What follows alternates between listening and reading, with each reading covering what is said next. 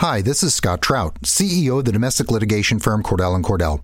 There are many life changes that can happen after divorce that make it difficult or impossible to uphold requirements of your divorce decree. The orders issued in a divorce are based on the facts presented at that time, but the circumstances used in issuing those orders can obviously change. If you feel a modification to your court orders might be necessary, talk to us at Cordell and Cordell. Contact CordellCordell.com, 1065 East Hillsdale Boulevard, Suite 310, Foster City, California, 94404. You are listening to the Bird Calls. For more breakdowns on the Pelicans, including interviews with coaches, journalists, and opposing experts, go to iTunes, search the Bird Calls, and subscribe today.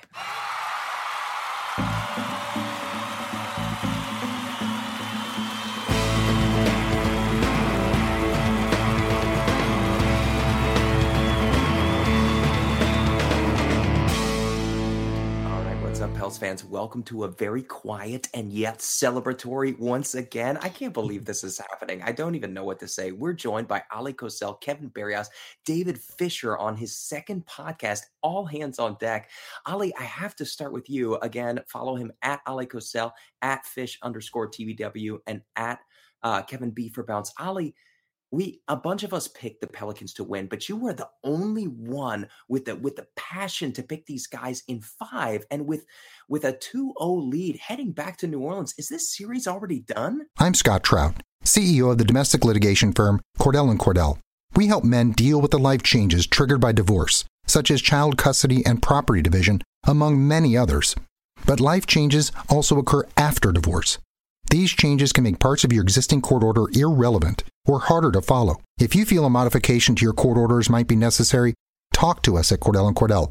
We're a partner men can count on. Contact CordellCordell.com, 1065 East Hillsdale Boulevard, Suite 310, Foster City, California, 94404. I'm going to say it is. I really am. I mean, I like them. Uh, the reason I picked them in five is because I poured over stuff for two days, numbers, everything. And I tried to talk myself out of making such a prediction. I actually wanted to go with Portland, but everything pointed to it, Preston. So I'm happy I made it now. I thought I would jinx them or something, but no, you got to give the uh, Pelicans credit because for a couple things, and I, will let you talk or get the other guys in, but I just wanted to say that to close out that first half being down just five points was huge, and then the way the team out, team came out in the third and the good fortune they had. Jrue Holiday started off like you know, like basically a bat out of hell. And then you got Nurkic going down. Suddenly, AD's allowed to roam around the rim, so he got his points. And then the way the Pelicans closed out that third, if you guys remember, Ian Clark and Darius Miller splashing those threes, you almost felt like it was their game. It started giving that separation and that confidence. Yeah, let's go over to Kevin next, and then I'm going to throw it over to Fish, who had a correct prediction, uh, I want to say on Saturday night. So I definitely want to give him some props for that. Kevin, let's talk about the third quarter where everything simply just changed. It was behind Jrue Holiday. He had the first seven points. First of all, before we even get to the 30, uh, 33 to 19 run that started off with a 19 4 run before Jrue Holiday went to the bench with his fourth foul, just Jrue Holiday in general had a career playoffs uh, or, or a playoff career high, excuse me with something like 31 points and nine rebounds to go along with his steady, incredible defense. So many plays on both ends of the floor. Uh, the Bird Writes handle, I think it was Fish, posted something along the lines of Anthony Davis. Um, I can't remember exactly what it was, but Jrue Holiday is the second best player in this entire series. And I responded, I think that you can argue he's the best player in this series. At least that's the way he's been playing. What do you have to say to that?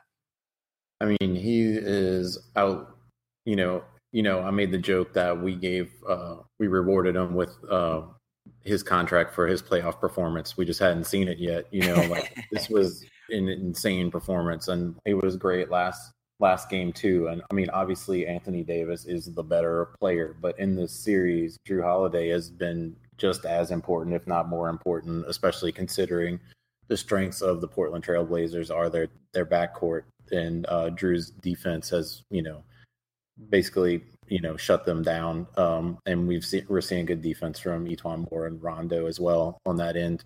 Um, so yeah, I mean you can't say enough about Jrue's play offensively, but especially defensively. Um, he was amazing in the third quarter and in the first as well.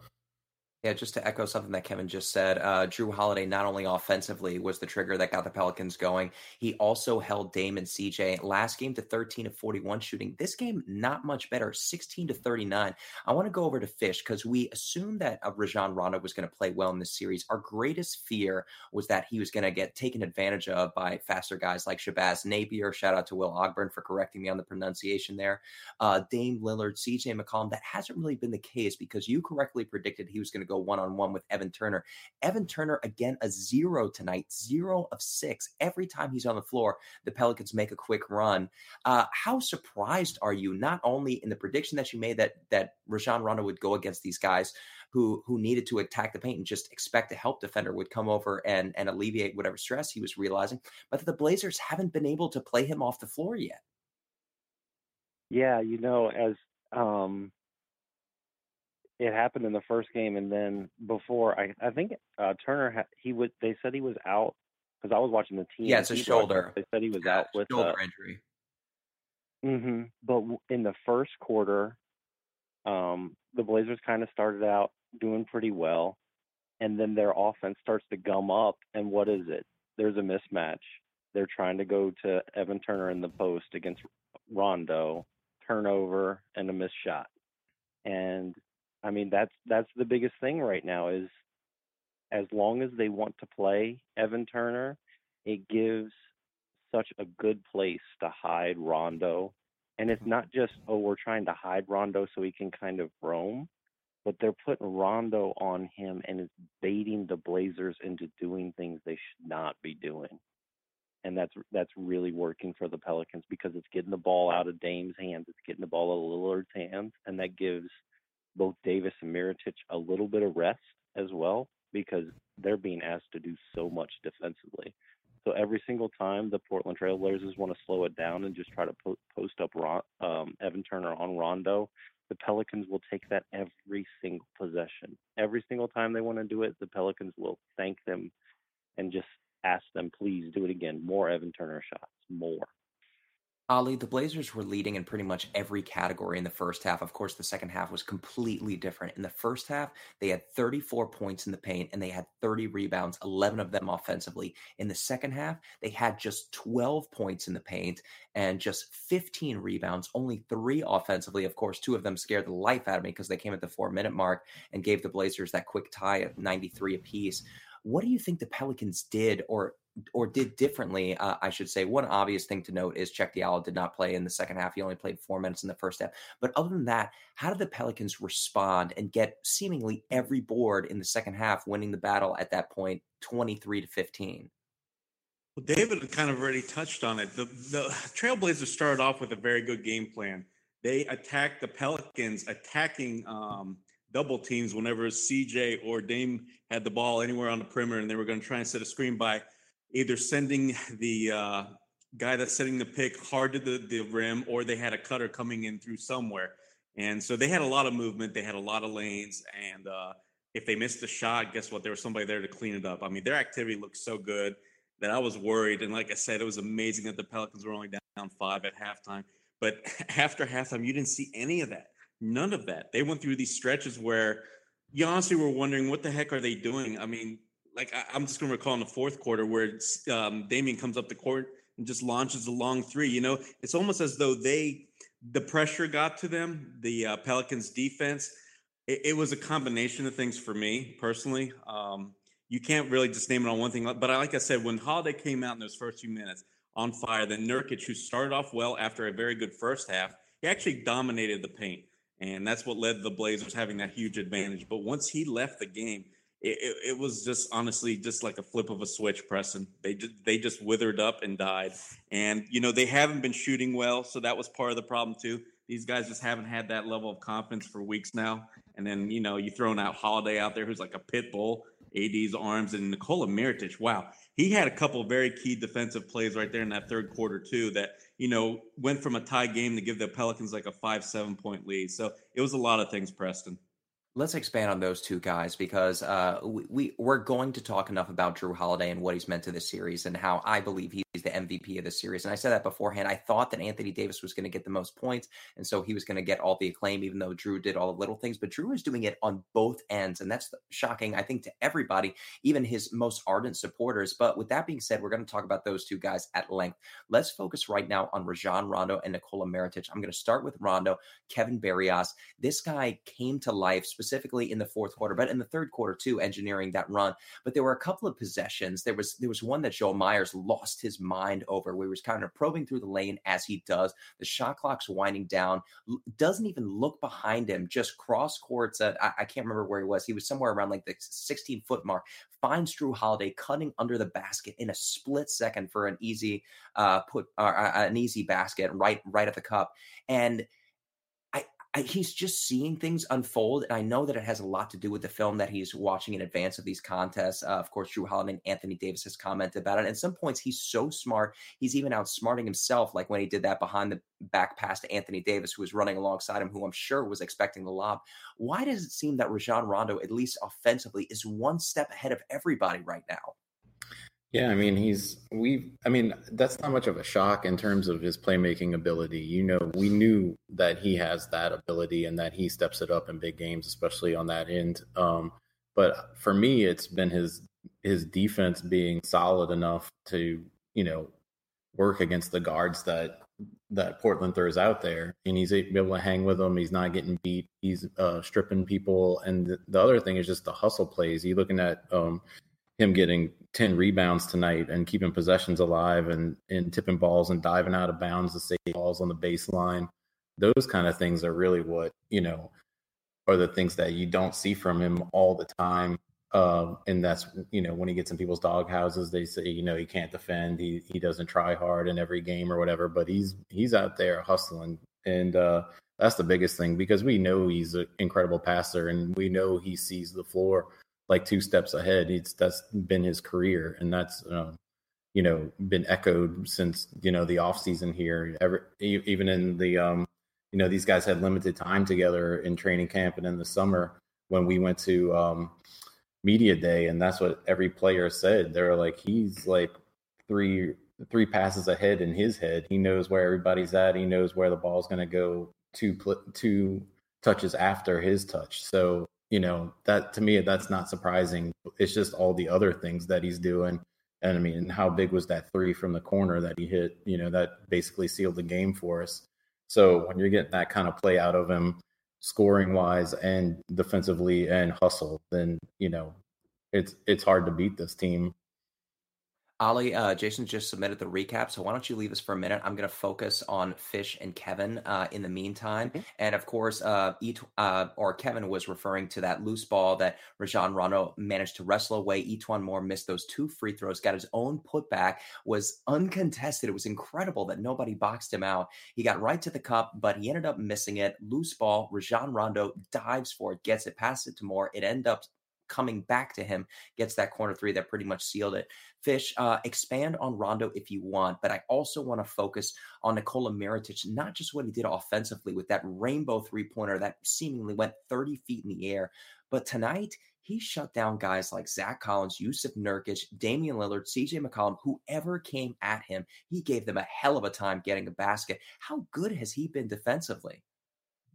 Well, the thing that Merit that I love that we're getting from Mirotic is Mirotic just he makes the simple right play. He's not he's not terribly flashy defensively. He just gets into the right spot, he challenges the shot and he makes it hard. And that's and and it's it sounds simple, but defensively that's all they really need from the big that plays along Anthony Davis because Anthony Davis is behind there and he's terrifying and it changes how everyone attacks the basket, how they attack the second big that's on the floor, that they're going to be more willing to kind of take a step back jumper or something like that because hey, even if I get past Mirotic, guess what? Anthony Davis is lurking behind that.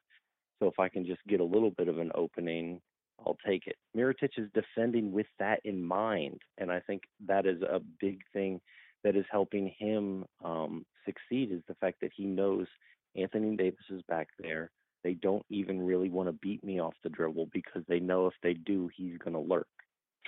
So, in that respect, Mirotic has been great. Going back to your point about Rondo, the biggest thing for me on Rondo is the fact that when he drives and the defense sucks up and collapses to Anthony Davis on his roll, David Rondo is willing to attack and shoot.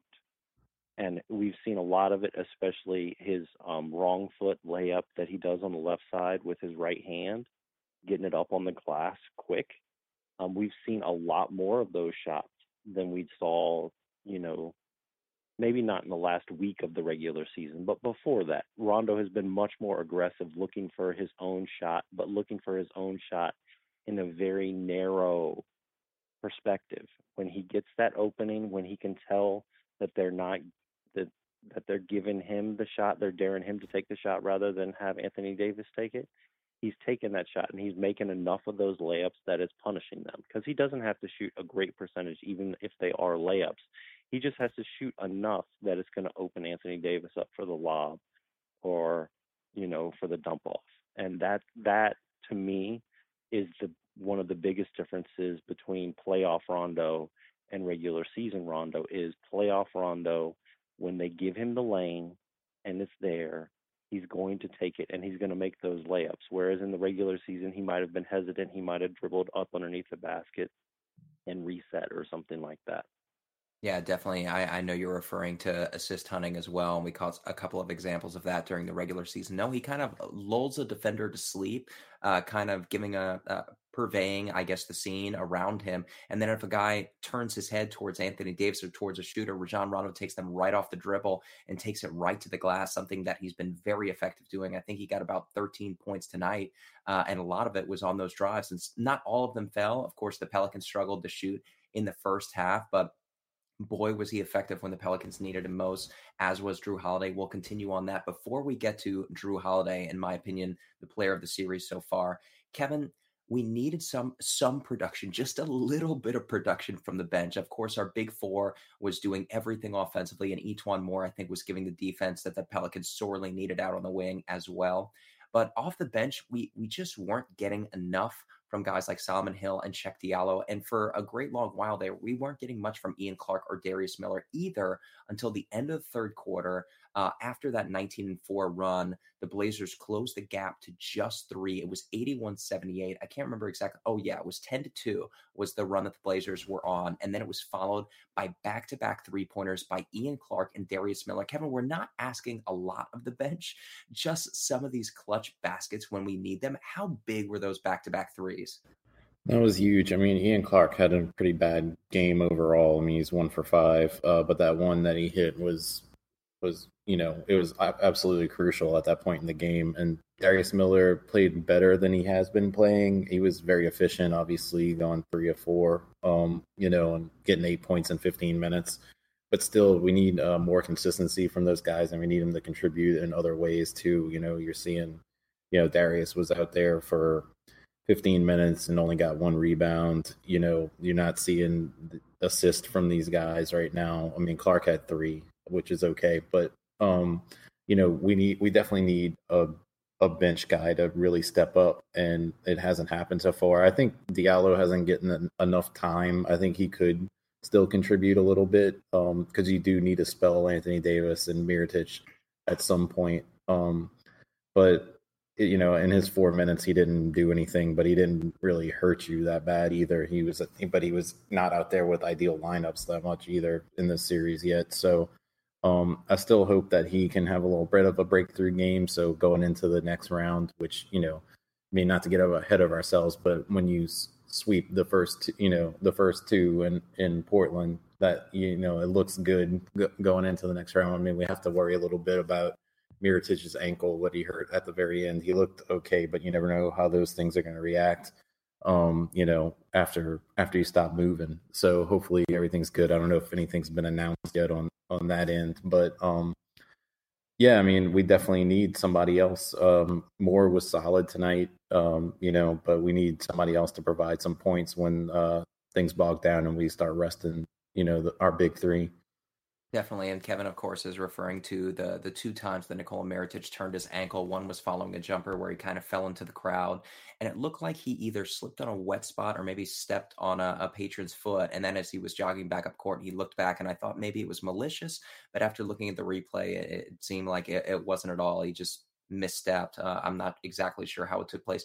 And then on a couple of possessions later, at the end of the fourth quarter, uh, he came down with a rebound, and it was actually kind of a scary sight the way that his left ankle just kind of turned under itself. But eventually, he was able to continue in the game. The Pelicans called a timeout, and he finished it out. So best wishes to him. Some people on Twitter, like hashtag uh, AD for MVP, are all already calling for some of the Pelicans uh, starters to get some rest in Game Three. I assure you, they will not. The Pelicans need to finish this out, and the sooner they finish this out, they're not going to start any games before May first, unless whoever their potential opponent would be, Golden State, also sweeps.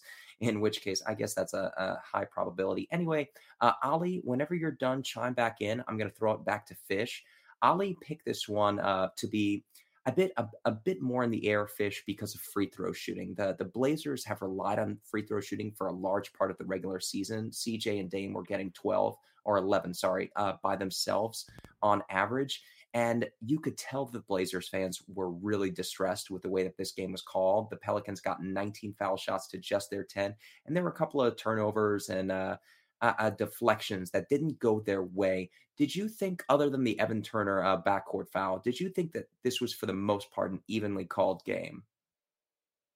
You know, there were, I want to say, probably three or four calls right on the baseline on like tipped passes and things like that, where it looked like from the angle that we got, and I was watching TNT, so I don't know the angle that they were giving you guys on Fox Sports but the angle that I was looking at, it it looked like it should have been Portland ball, and it and, and instead they gave it to New Orleans. But the thing was is that they never went back and showed the replay from a different angle or a, a closer angle.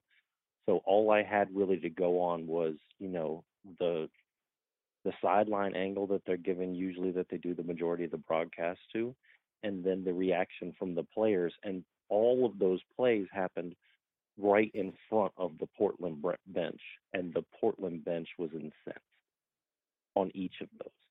And maybe it was just because I think what was it like? Maybe Portland took their first free throw of the entire game with two Late minutes to go in yeah.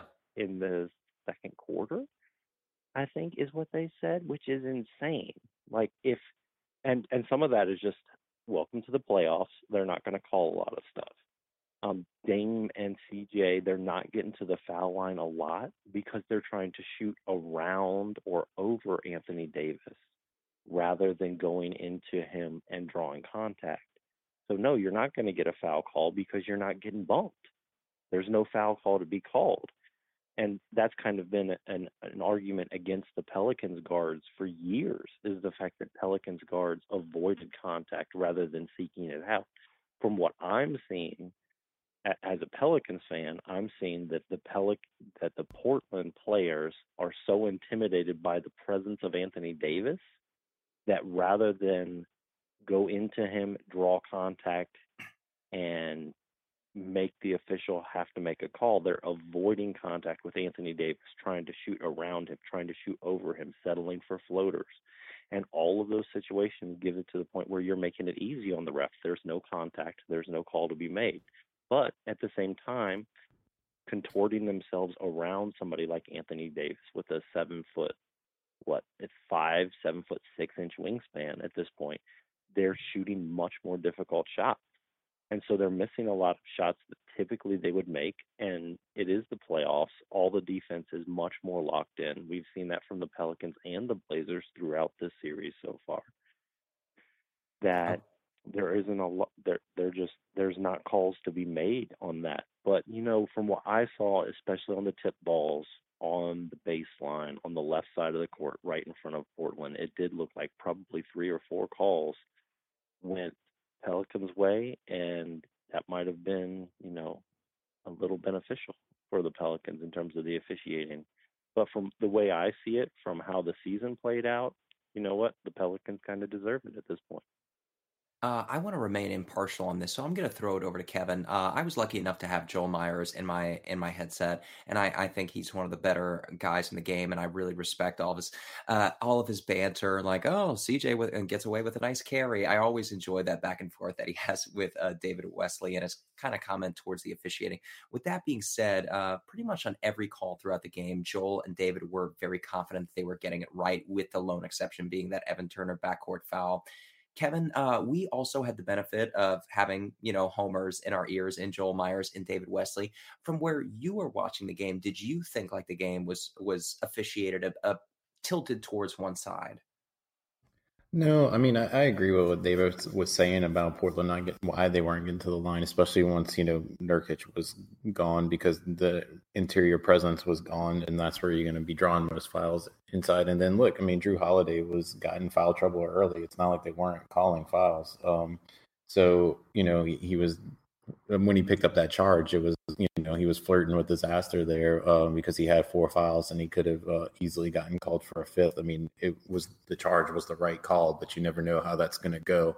Um, so, I mean, I agree, and I, I feel like um, you know there were a, a, couple of I would say maybe two of those calls could have gone either way. It was tough to tell um, whether they were uh, who they went off of. You know, like that, especially that one where it was sort of that raggedy play all over where E'Twaun kicked it back across the, you know, basically across court and and Harkless maybe touched it or didn't touch it. It was hard to tell from that angle if he did touch it or not. I think he did, but you know, I didn't see anything super definitive at that time. So, but you know, I mean, at the end of the day, those things happen in games, and you just got to regroup. Um, it happens to us all the time. Um, so it was nice to be on the on the good side of those uh, 50-50 calls. Uh, for once. It felt like, you know.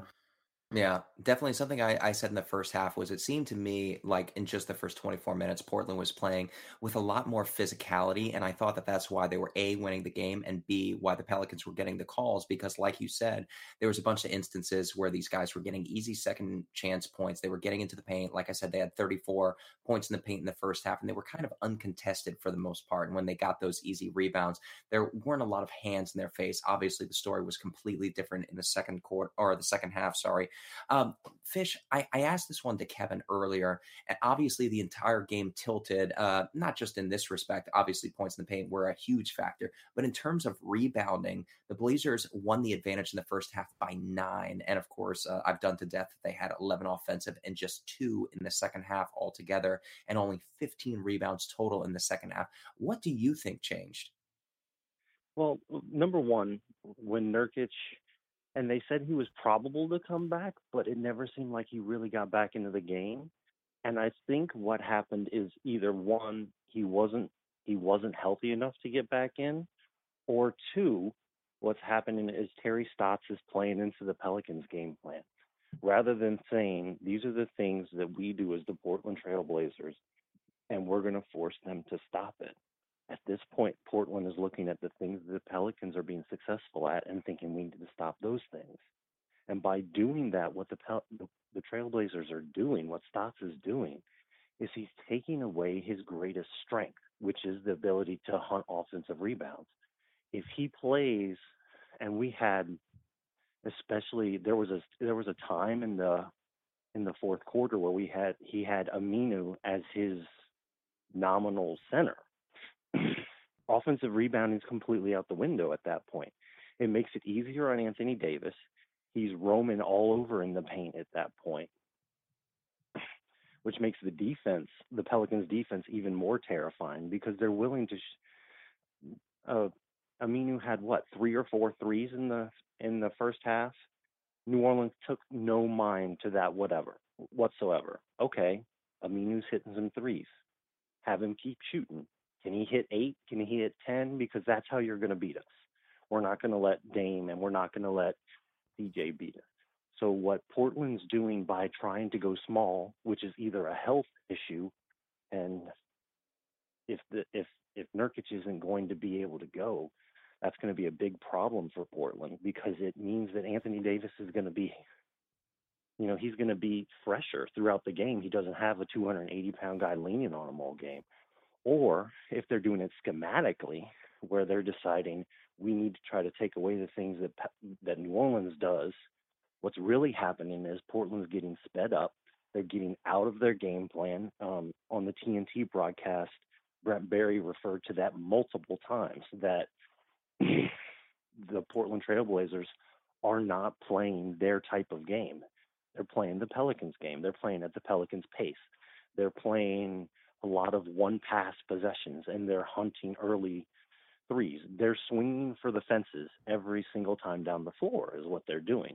And in doing that, number one, like I said, they're taking away that offensive rebounding strength that they're going to have. And two, they're helping the Pelicans get comfortable in the game by making it fast.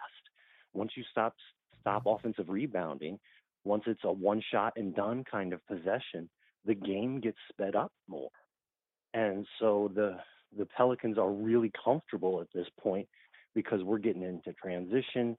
Anthony Davis is getting some bad cross matches underneath the basket sometimes, getting open threes. Oh, who do we just lose? Kevin, are you with me? I'm with you. I think we lost David. Okay, uh, just to continue on with David, wh- what he was saying, I'm sure he'll be back in a second. Uh, I did feel like the Blazers were super tight, specifically in that first three minutes. They took an early timeout, just two and a half minutes into the game.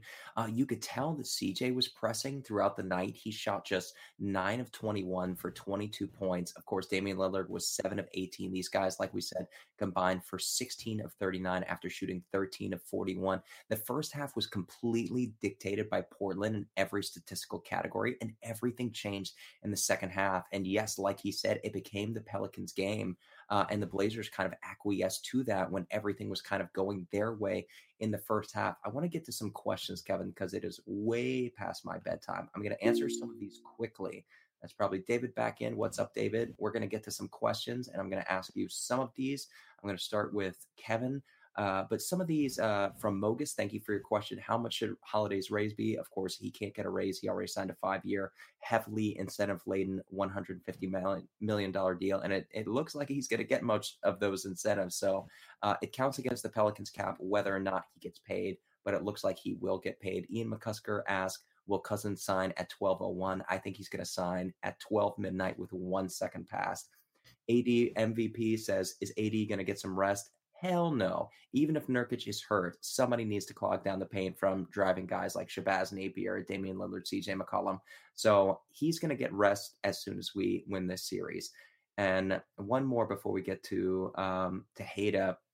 Let's say we sweep the Blazers. This is Alex, a Jinsa burner account. Will it have any effect on Boogie's resigning? I say absolutely not. He's coming back regardless of anything that happens in these playoffs barring the Pelicans winning a championship. Even if that were to happen, I think you're just reinforcing yourself by bringing him back.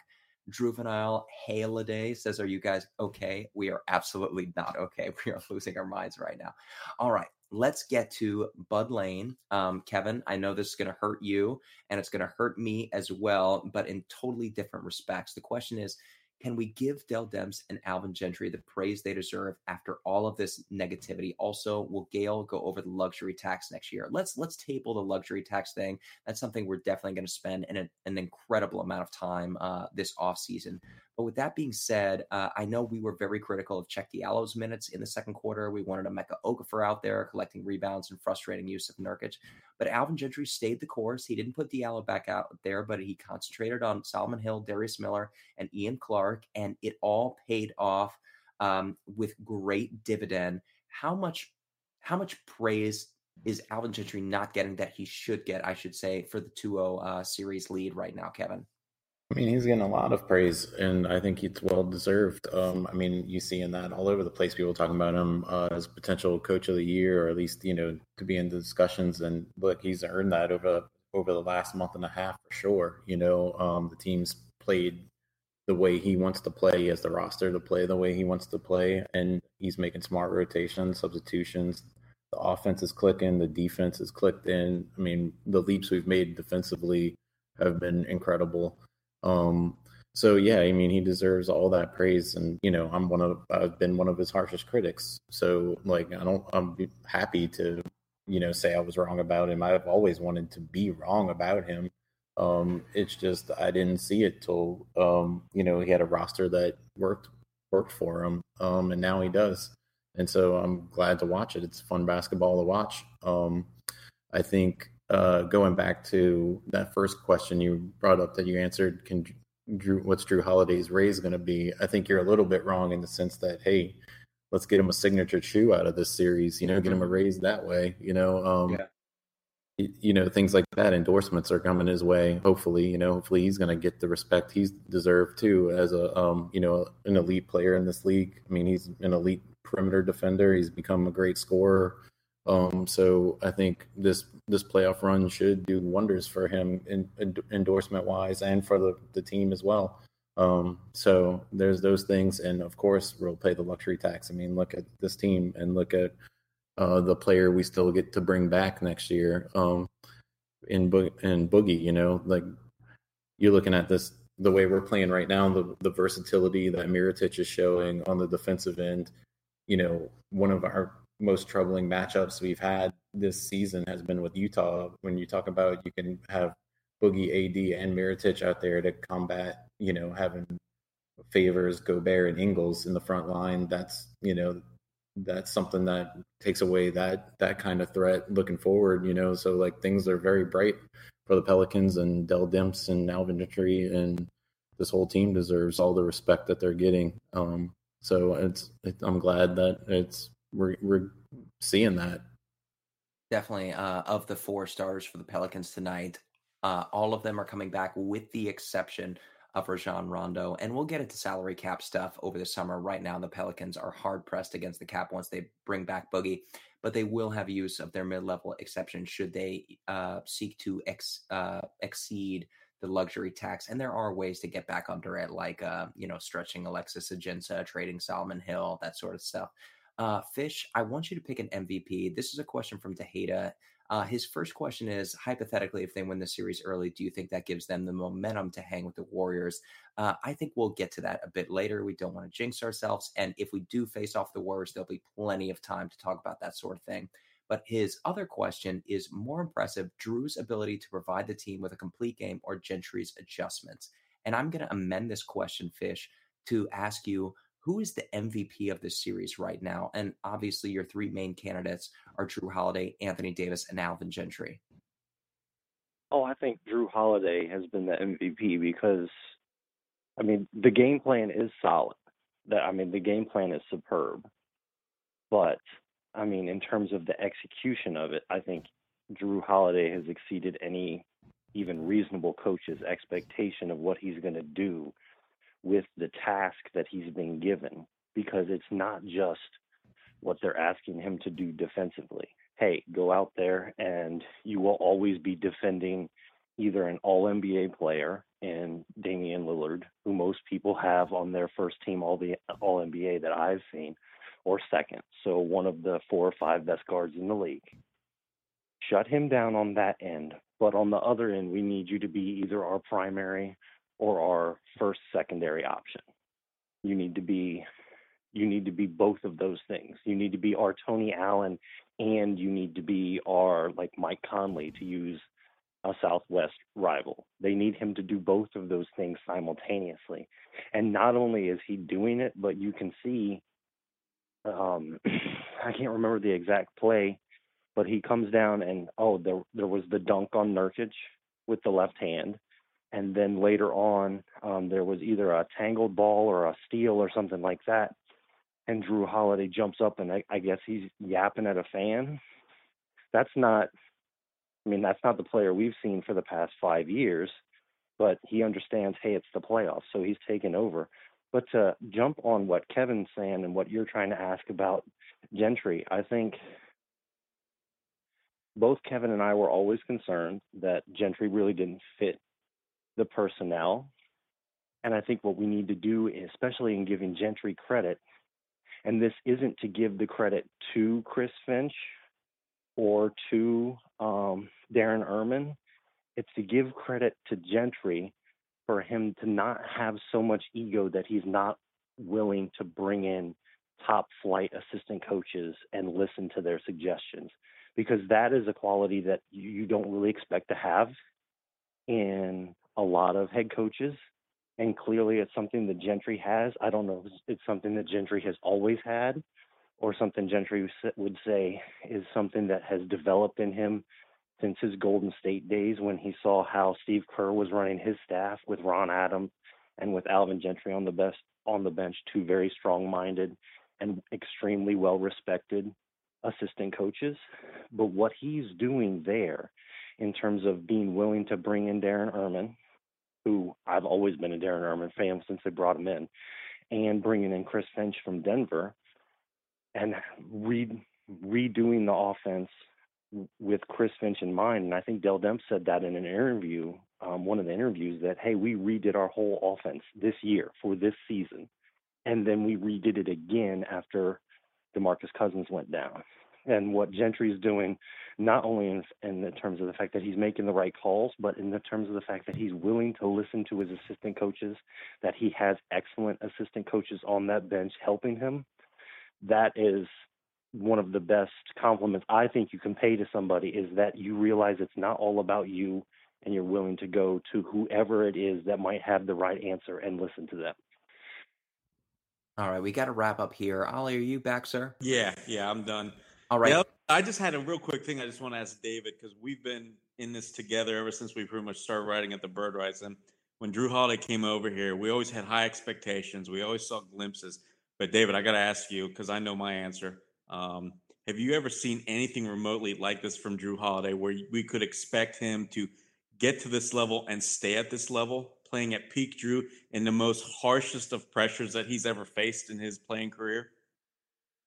Uh, like, he's so far exceeding my expectations, but at the same time, I remember what my expectations were when he had first come over from Philly and we're getting an all-star and a guy who was what 22 23 years old at the time mm-hmm. the best of his career should be ahead of him. I probably envisioned him being about 90% of this, but what he's doing right now on both ends is incredible. Like, I, I, I can't even believe the offense has been great, and it's, I mean, it is exceeding expectations, but what he's doing on defense is practically unprecedented for a person carrying his offensive load, is what I would say. Like, he is, he is Tony Allen barking at the crowd, yelling first team all defense, good on defense, while also being the second option on offense. That's it's just it's mind blowing at this point. Yeah, cool. That's where I had it at too. Cool. Yeah.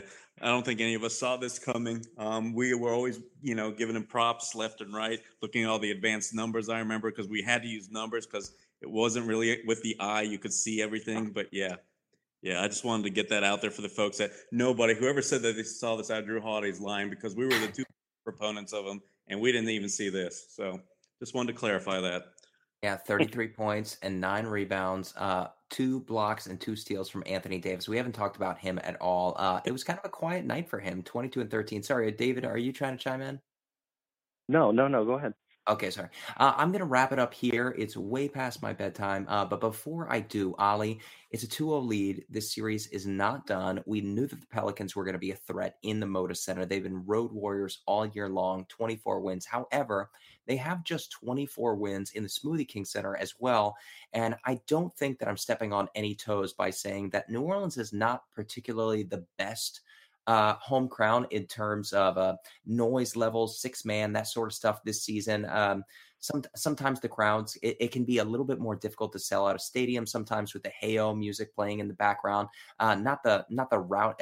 I think I can definitively say that when Drew Brees or Cam Jordan are sitting in the arena, that the that the ovation is louder for them than it is when the Pelicans need a stop in the fourth quarter. How important is it? I know that we're all feeling comfortable. We've won two in Portland. We're coming back to New Orleans with two yet to play. And at this point, we're all very confident that we could potentially sweep this series. But with that being said, how important is it that we sell out these games, that we bring it, that everybody loses their mind and creates as much noise? Because as comfortable as we are, the Blazers are not going to come to New Orleans and just roll over, Oleh. Yeah, of course. Um, Preston, you bring up a good point, and of course, it's important that they sell out, which I actually have every, you know, I have no indication to think otherwise. I think it's definitely going to happen. But I wasn't there three years ago for the playoffs, nor was I there for when Chris Paul was there. But from everybody I've heard that attended to any of those games, it's just an entirely different animal, Preston. whatever happened in the uh, regular season in terms of the crowd, their noise, that just you know the capacity. It's it's a different beast. It's gonna fill up. It's gonna be loud as shit. I'm gonna say that word. shit, because it really truly is. I mean, Kevin, you should really ask this question to Kevin because he was there.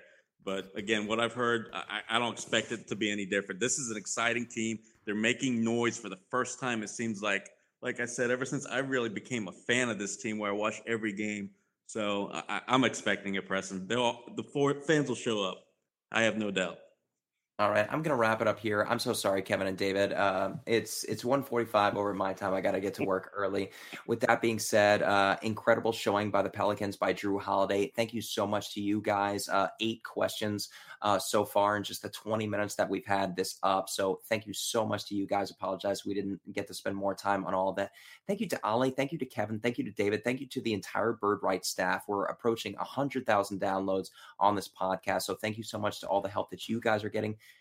Thank you to everybody who follows the Bird Writes. Uh, it's it's been going really well. The entire team has been crushing it.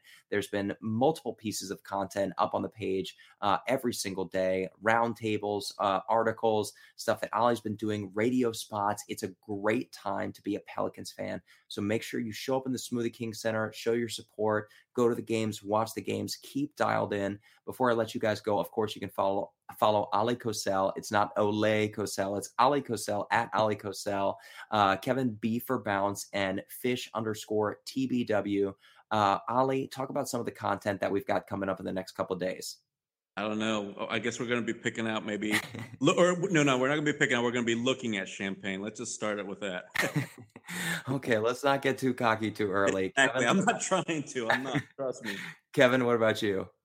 Um, well, if we do get a game five, I'll be doing the recap for that. Um, before that, um, Friday at 1:40, I'm joining SB Nation Radio to talk about the series, um, and then also I think I'll be writing sort of a in a in what what it's like in the arena during this uh, playoff run. Um, you know, sort of uh, how's it feel in the Smoothie King Center for these home games in the playoffs uh, compared to previous games, and just what the environment's like. And of course, the Pelicans finally answered the fans clamoring for some local hip hop, and then we're going to have Mannie Fresh at halftime, Game Three, which is very exciting. So, um, looking forward to that, and uh, that should be a fun piece to write because I think it's going to be a really good environment in there.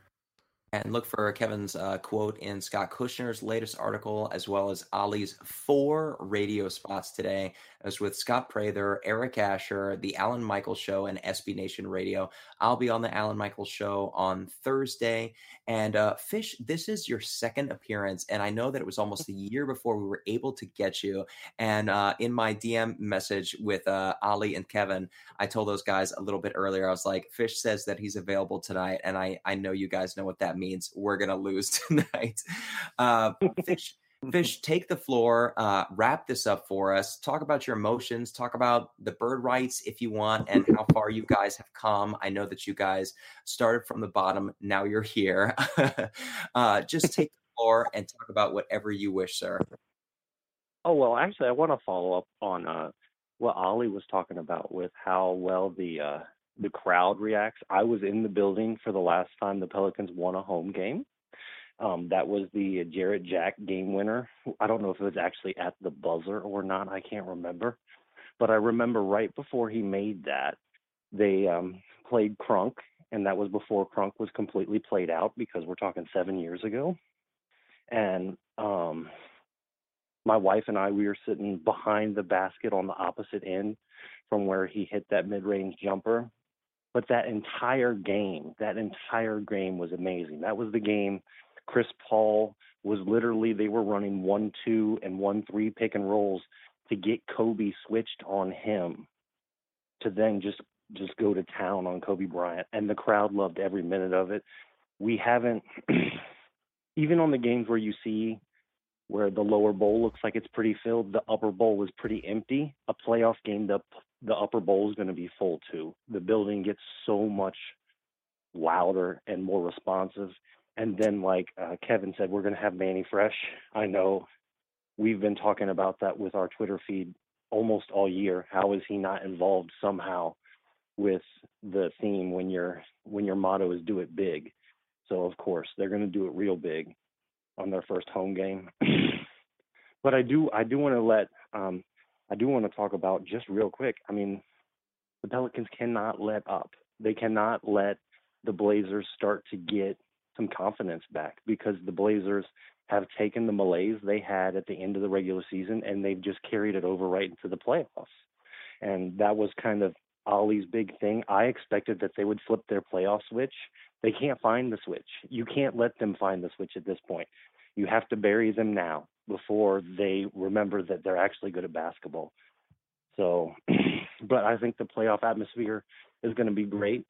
An eight o'clock start time local is not too terribly bad. I was worried they were going to push it to an 8:30 or a 9:30 start, which is incredible. It's just terrible for trying to get the local fans in the in the arena. So all of that sounds great. With the eight o'clock start, I think the crowd is going to be there and get this win, and then at that point, Portland's completely on the ropes. And I'm feeling very confident at this point because I don't think Portland remembers who they are as a basketball team. They've Jrue Holiday has them completely out of it.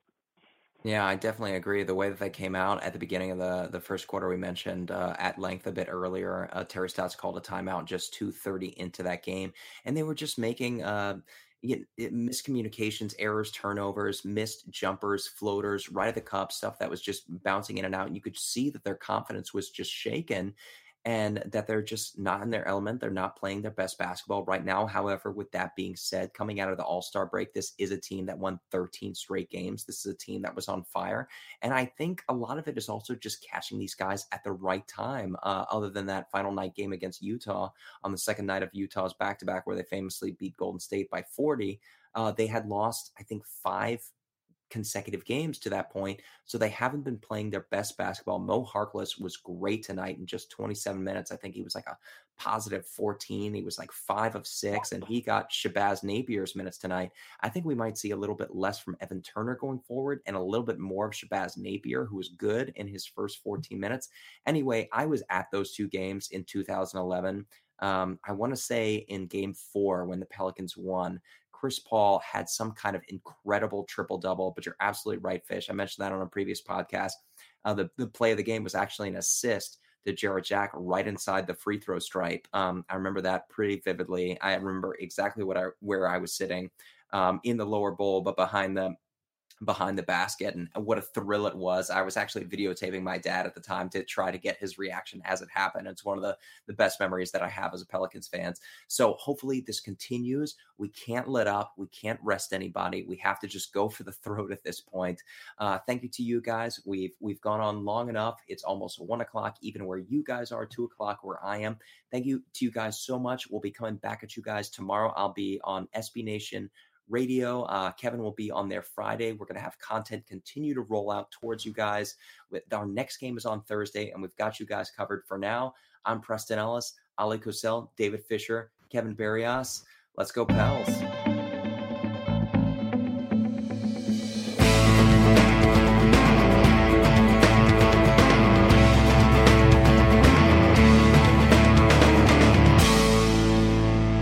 We hope you've enjoyed listening to the bird calls on OTG and Nothing But Net here on Dash Radio. If you like what you're hearing, please take a moment to rate us on iTunes, retweet, share with your friends, and most importantly, subscribe today. E-cigs don't burn tobacco leaves, and they come in lots of flavors. That's what tobacco companies tell you. Here are three things tobacco companies don't say. 1. Many teens don't know their flavored e-cigs have nicotine. 2 nicotine is a poison that can rewire the teen brain. 3. 80% of kids who tried vaping did it because of the flavors. So even when it tastes like candy, nicotine is brain poison. Go to flavorshookkids.org for more. Technology Truths, brought to you by Geico. Technology Truths. Truth. Teenagers can communicate entirely in emojis. How was the birthday party? Pizza slice, kitten, soccer ball, Pineapple? Truth. It's so easy to switch and save on car insurance at geico.com. What are you talking about? Paperclip, shoulder shrug, high five, wizard hat? What? Geico. 15 minutes could save you 15% or more.